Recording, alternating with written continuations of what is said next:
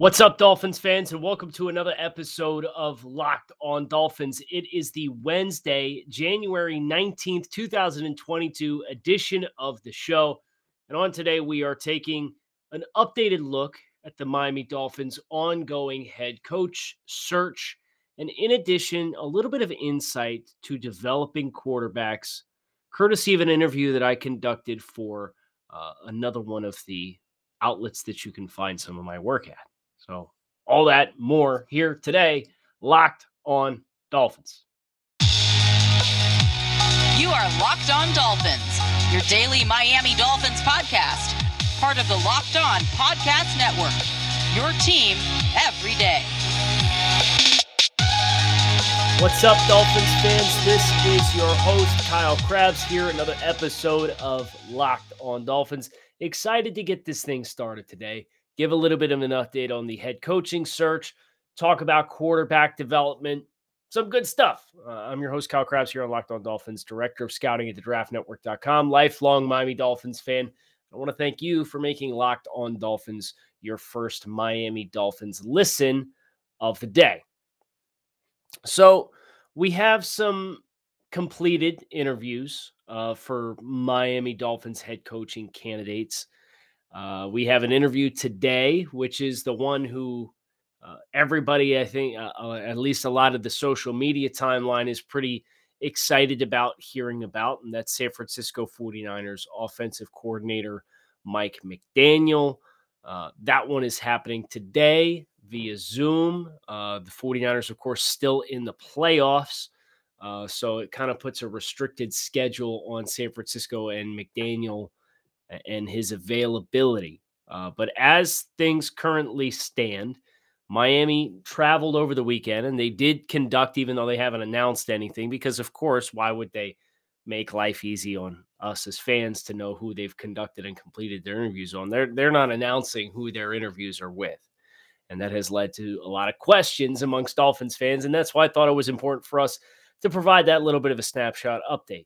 Uh, so the Dolphins traveled over the weekend. They completed their interviews with both Buffalo Bills coordinators, Brian Daboll, the offensive coordinator, who of course worked with Tua Tagovailoa uh, in 2017 at the University of Alabama, and Leslie Frazier, uh, who's been a long tenured coach in the NFL, has had head coaching experience in the past. He's one of the few former head coaches uh, who is getting any level of interest. Uh, we haven't heard anything uh, never mind from the Dolphins, but we also haven't heard any reported scheduled interviews for the likes of Doug Pederson and Jim Caldwell, who, of course, were the top two names on my personal list. I digress. They also, um, in addition to having an interview set up with Mike McDaniel, which will happen today, the Dolphins uh, are set to interview later this week. Believe Thursday is the magic day for this one. Don't quote me though. Uh, to interview Dallas Cowboys offensive coordinator Kellen Moore. Uh, Kellen Moore, of course, uh, much critiqued on the timeline because of the play call at the end of the game for the Dallas Cowboys with the QB draw uh, when the 49ers were playing picket fence defense uh, in, in, a two minute offense situation for Dallas and simply ran out of time and, and could not execute the play.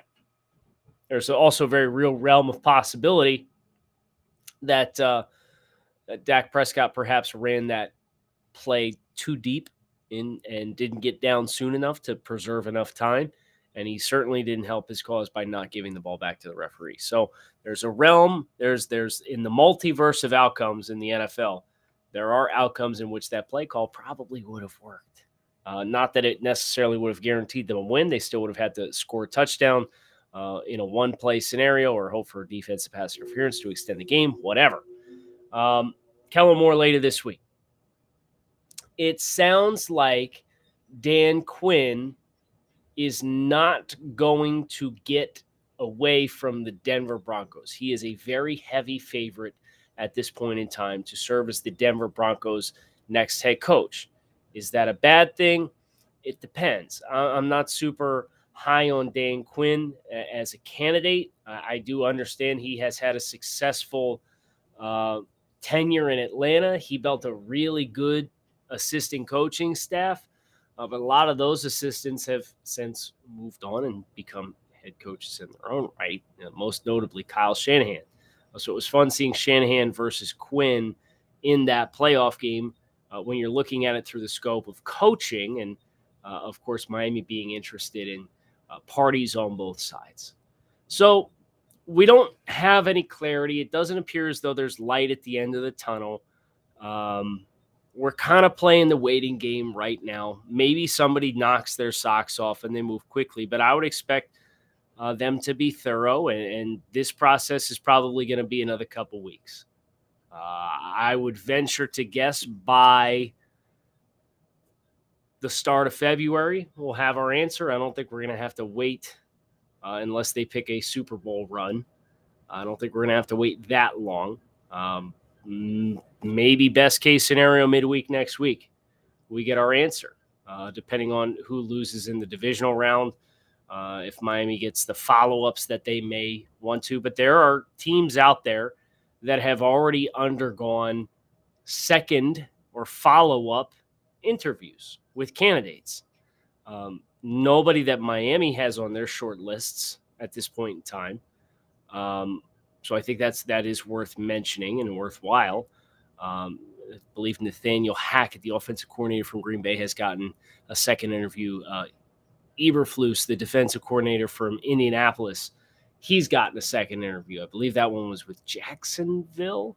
So uh, there are certain teams that are further ahead in this process than others, and Jacksonville should be further ahead. They fired Urban Meyer midseason.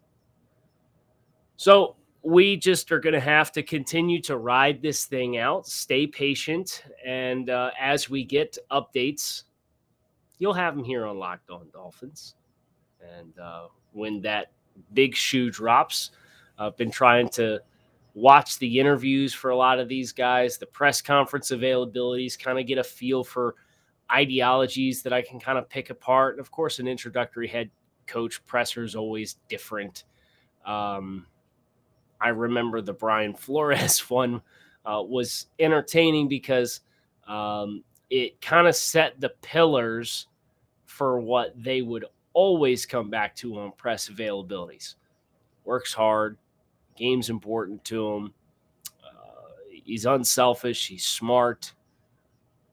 You could kind of work through the punch list by the end of the the Brian Flores three years of pressers that he did, and, and kind of know how he was going to answer a lot of questions uh, as you heard the questions being asked. So uh, I'm hoping our next head coach, uh, selfishly from a media standpoint, gives you a little bit more substance in their interactions, but that's not on my personal list of, of criteria for a hire. I'll say that.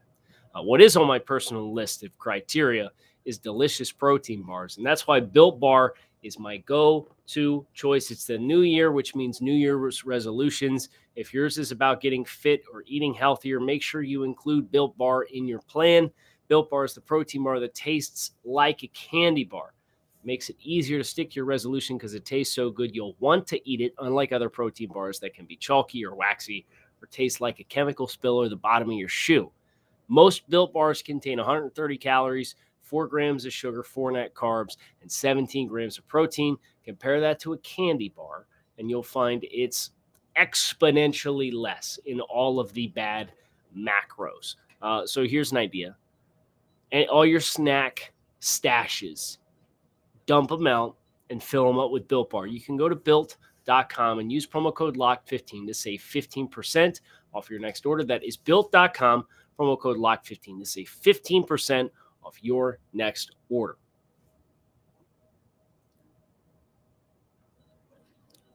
So, for those of you who aren't super familiar with my entire background, I know I mentioned this at the top of every show, but I am the director of scouting over at the draftnetwork.com. And, and by extension of that, uh, I do a podcast centered around the NFL draft, and, and it's entitled Draft Dudes. And we had a guest on for today's show. We did the interview on Tuesday uh, with quarterback guru uh, Jordan Palmer, who's phenomenal. He's being very gracious with his time. Uh, he's very, very accomplished in the space. He played in the league, Um, yes, he's related to Carson. And um, some of his most notable proteges or students uh, as of the last couple of years include Josh Allen and Joe Burrow, our quarterbacks that he's worked with. And this year he's working with Carson Strong. Um, he's working with Desmond Ridder. Strong's from Nevada. Ridder is from Cincinnati. Those guys are potential first round picks.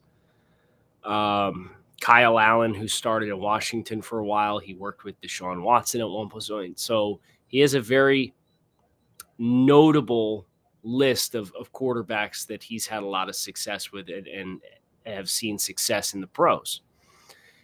And the guy I do the podcast, uh, Draft Dudes with Joe Marino, uh, we're the best of friends, which against all odds, because he is a fan of the team from Western New York.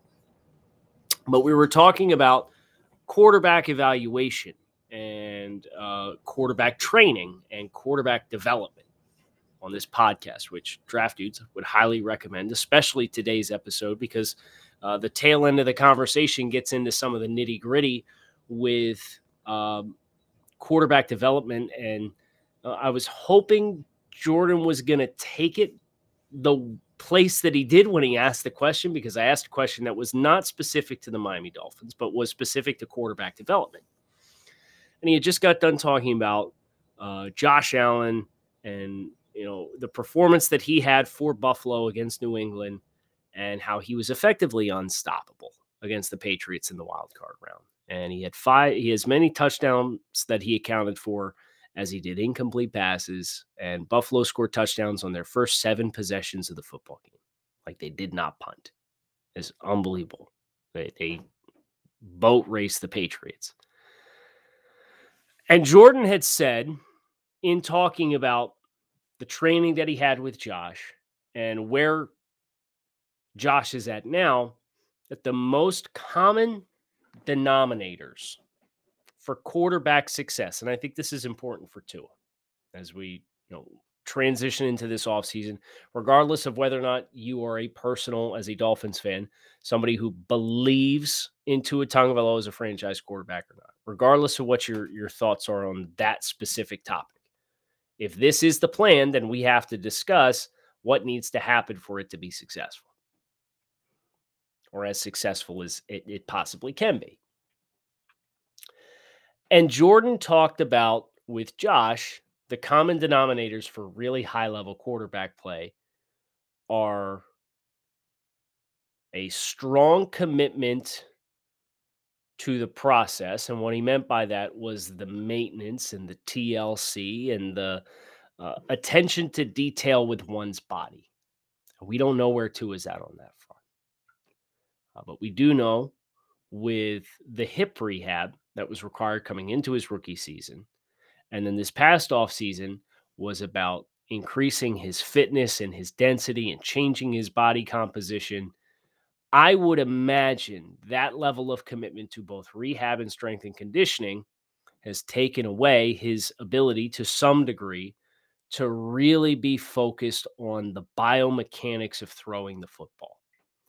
And throughout the course of this season, especially the last four games of the year, you saw a lot of bad habits with the feet, uh, his feet not being aligned to throw. If he's parallel to the line of scrimmage with his feet and he's trying to throw the ball downfield and throw it with velocity, his lower half is locked. He's not able to generate any force or create any energy, as Jordan had said it, through the ground, through his base to throw the football. So it becomes all arm when you don't have an elite arm, that doesn't fly, right? And that's something that we saw with Tua. Is a lot of those throws over the middle of the field when he was not set in a line to throw. Ball misses high. It's a turnover worthy play. You have some near interceptions, et cetera, et cetera, et cetera. So I thought that that part of it was interesting. Uh, but the other thing that he had talked about was confidence. And he, he went into a pretty intimate level of detail. And of course, he he knows Josh. He's worked with Josh for a, a, long time, so he knows all of the dynamics that are at play. And he mentioned the name Brian Daboll and what Brian Daboll has done over the course of four years of working with Josh Allen. And he mentioned the back or the third string quarterback, Davis Webb, who Josh Allen has a really tight relationship with and serves as Josh's eyes on the field from the sideline. And he mentioned the quarterbacks coach, Ken Dorsey. And he mentioned bringing in their starting center, Mitch Morse, who the year before had served as Patrick Mahomes' starting center uh, in 2018 uh, from year one to year two for Josh. And he mentioned the addition of Stefon Diggs and what he brought to the field. And his point was it takes a village to develop a quarterback.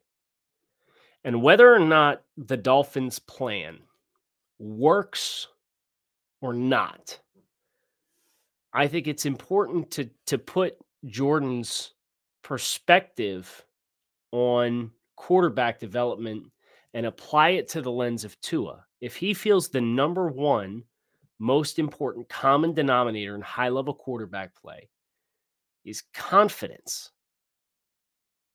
And he said there's there's not a lot of true busts at the NFL level for quarterbacks. They're all very physically talented and gifted.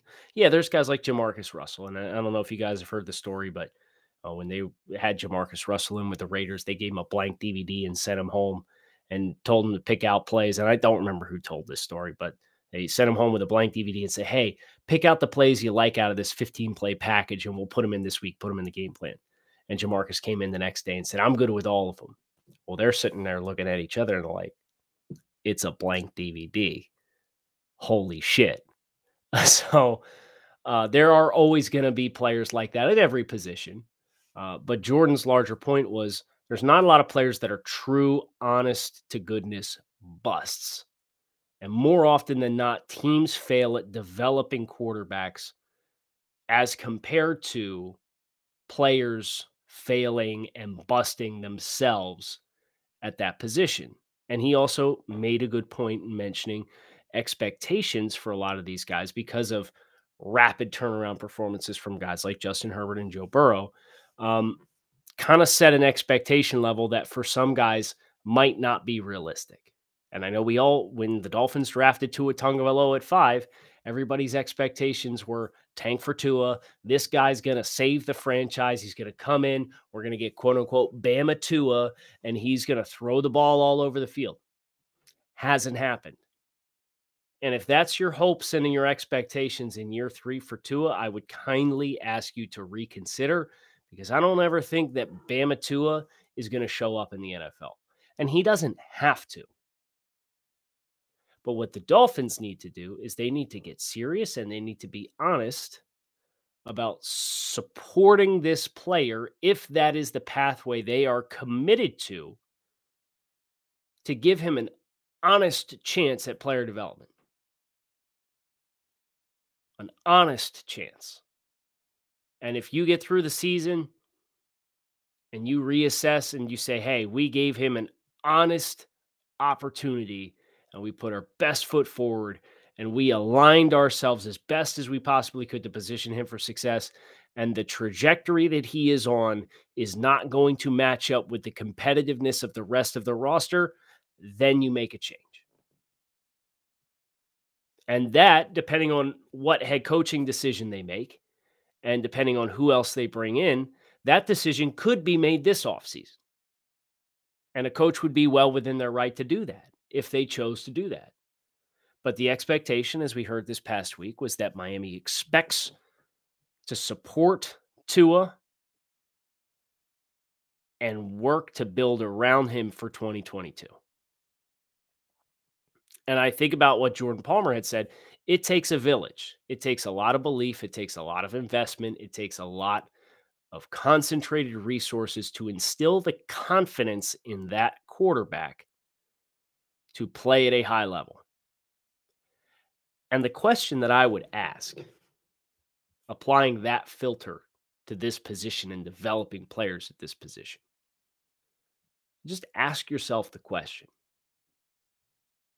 Have the Dolphins done anything other than drafting Jaylen Waddle to instill confidence into a Tagovailoa? And I think you'll find the answer is no. And if you come to that conclusion, and Brian Flores was indeed the uh, main character behind the scenes that was driving for a change. And again, this is regardless of whether or not the evaluation of Tua being good or bad or promising, with potential, without potential, a dead end, whatever your opinions are. Just look at the process that has led us to this point and ask yourself what have the Dolphins done to instill confidence in this player? And that really struck me because my question is the follow up to when Jordan was talking about Josh Allen and what Buffalo and the village that they have put together has done for him. The follow up that I had had was in your experience, how rare is it to find teams that get that process right? And as you would not be surprised to hear, it's pretty rare. BetOnline would like to wish you a happy new betting year as we continue the march through the playoffs. BetOnline remains the number one spot for all the best sports wagering action for 2022. With a new year, there's a new updated desktop and mobile website. You can sign up today and receive a 50% welcome bonus on your first deposit using promo code LOCKED ON to get started from football, basketball, hockey, boxing, UFC to your favorite Vegas casino games. Don't wait to take advantage of all the amazing offers available for 2022. BetOnline is the fastest and easiest way to wager, wager on all of your favorite sports, and it is where the game starts. Which brings me um, to my closing thoughts on quarterback development for Tua Tagovailoa, uh, because Jordan had said – no, he gave a great example. He played with Blaine Gabbert in Jacksonville. And then he served as a private coach for both Trevor Lawrence and Blake Bortles. He said, I have coached three top 10 draft selections, or I've I am on my third top 10 draft selection at the quarterback position for the Jacksonville Jaguars. And it is not a coincidence that that organization or team continues to find themselves in the same spot because they continue to do it poorly. And my thought with that is there was a lot of what was billed to us with this rebuild and this regime that was instilled in 2019 that felt like it was legitimately different than the business and the way they the, the Miami Dolphins had conducted business. It was focused on a collaborative effort. It was focused in building through the draft initially, coveting salary cap flexibility, structuring and, and strategically attacking the salary cap in the right way, being honest and building a foundation of a team those were not hallmarks and staples of the Dolphins, and that was was was so exciting about it for me because it was a tendency breaker for them. And it says, okay, like you, you guys are going to take this seriously now. You've assessed yourselves and you've been honest with yourself. And I don't personally agree with the decision to fire Brian Flores, but I was also not in the room. I was not involved. And some of the reports that have come out since, I understand. The Dolphins are trying to control the narrative. And so is Brian Flores. Depending on who you talk to and depending on where you get your news, you're going to have very different pictures of either side of the fence. And the truth is probably somewhere in the middle. But if the Dolphins are going to break the vicious cycle of continuously doing the same things over and over again, it feels like now that the dust has settled, a change was probably necessary to maintain the collaborative effort. And I understand that some old school guys look at this, this Dolphins decision and they say, oh, well, they just went the soft route and they went the non confrontational route. But in house fighting is all this team has known since Stephen Ross has taken over. So if you are going to get whether it's for Tua or somebody else in the grand scheme of things. if you're going to get this organization right so that you can construct the village it requires to nurture and develop a young quarterback and instill them in confidence. You have to avoid the toxic environment that this team has been so known for for the last 12 years. And that means the change was probably necessary at head coach based on the reports that have come out, regardless of who the guilty party was. And again, regardless of whether or not the beneficiary of this commitment to change the environment is Tua Tagovailoa or somebody else. I thought it was a really fascinating conversation to get Jordan's perspective on it. If you'd like to, Draft Dudes podcast, highly recommend because listening to me get on my soapbox here and talk for 30 minutes a day surely isn't enough for you. You'd probably love a little bit more. And if you would, great news. You can do so. Draft Dudes podcast interview with Jordan Palmer out today. Keep an eye out for that. And I want to thank you guys for tuning into the show. Hope you guys enjoyed. Uh, I loved getting Jordan's perspective and, and thought I have to bring this to this audience and this platform as well. So, hope you guys enjoyed the conversation. Kyle Crabbs, keep it locked in right here on Locked On Dolphins. Make it a great Wednesday. We will be back tomorrow with another show. Keep it locked in. Fins up.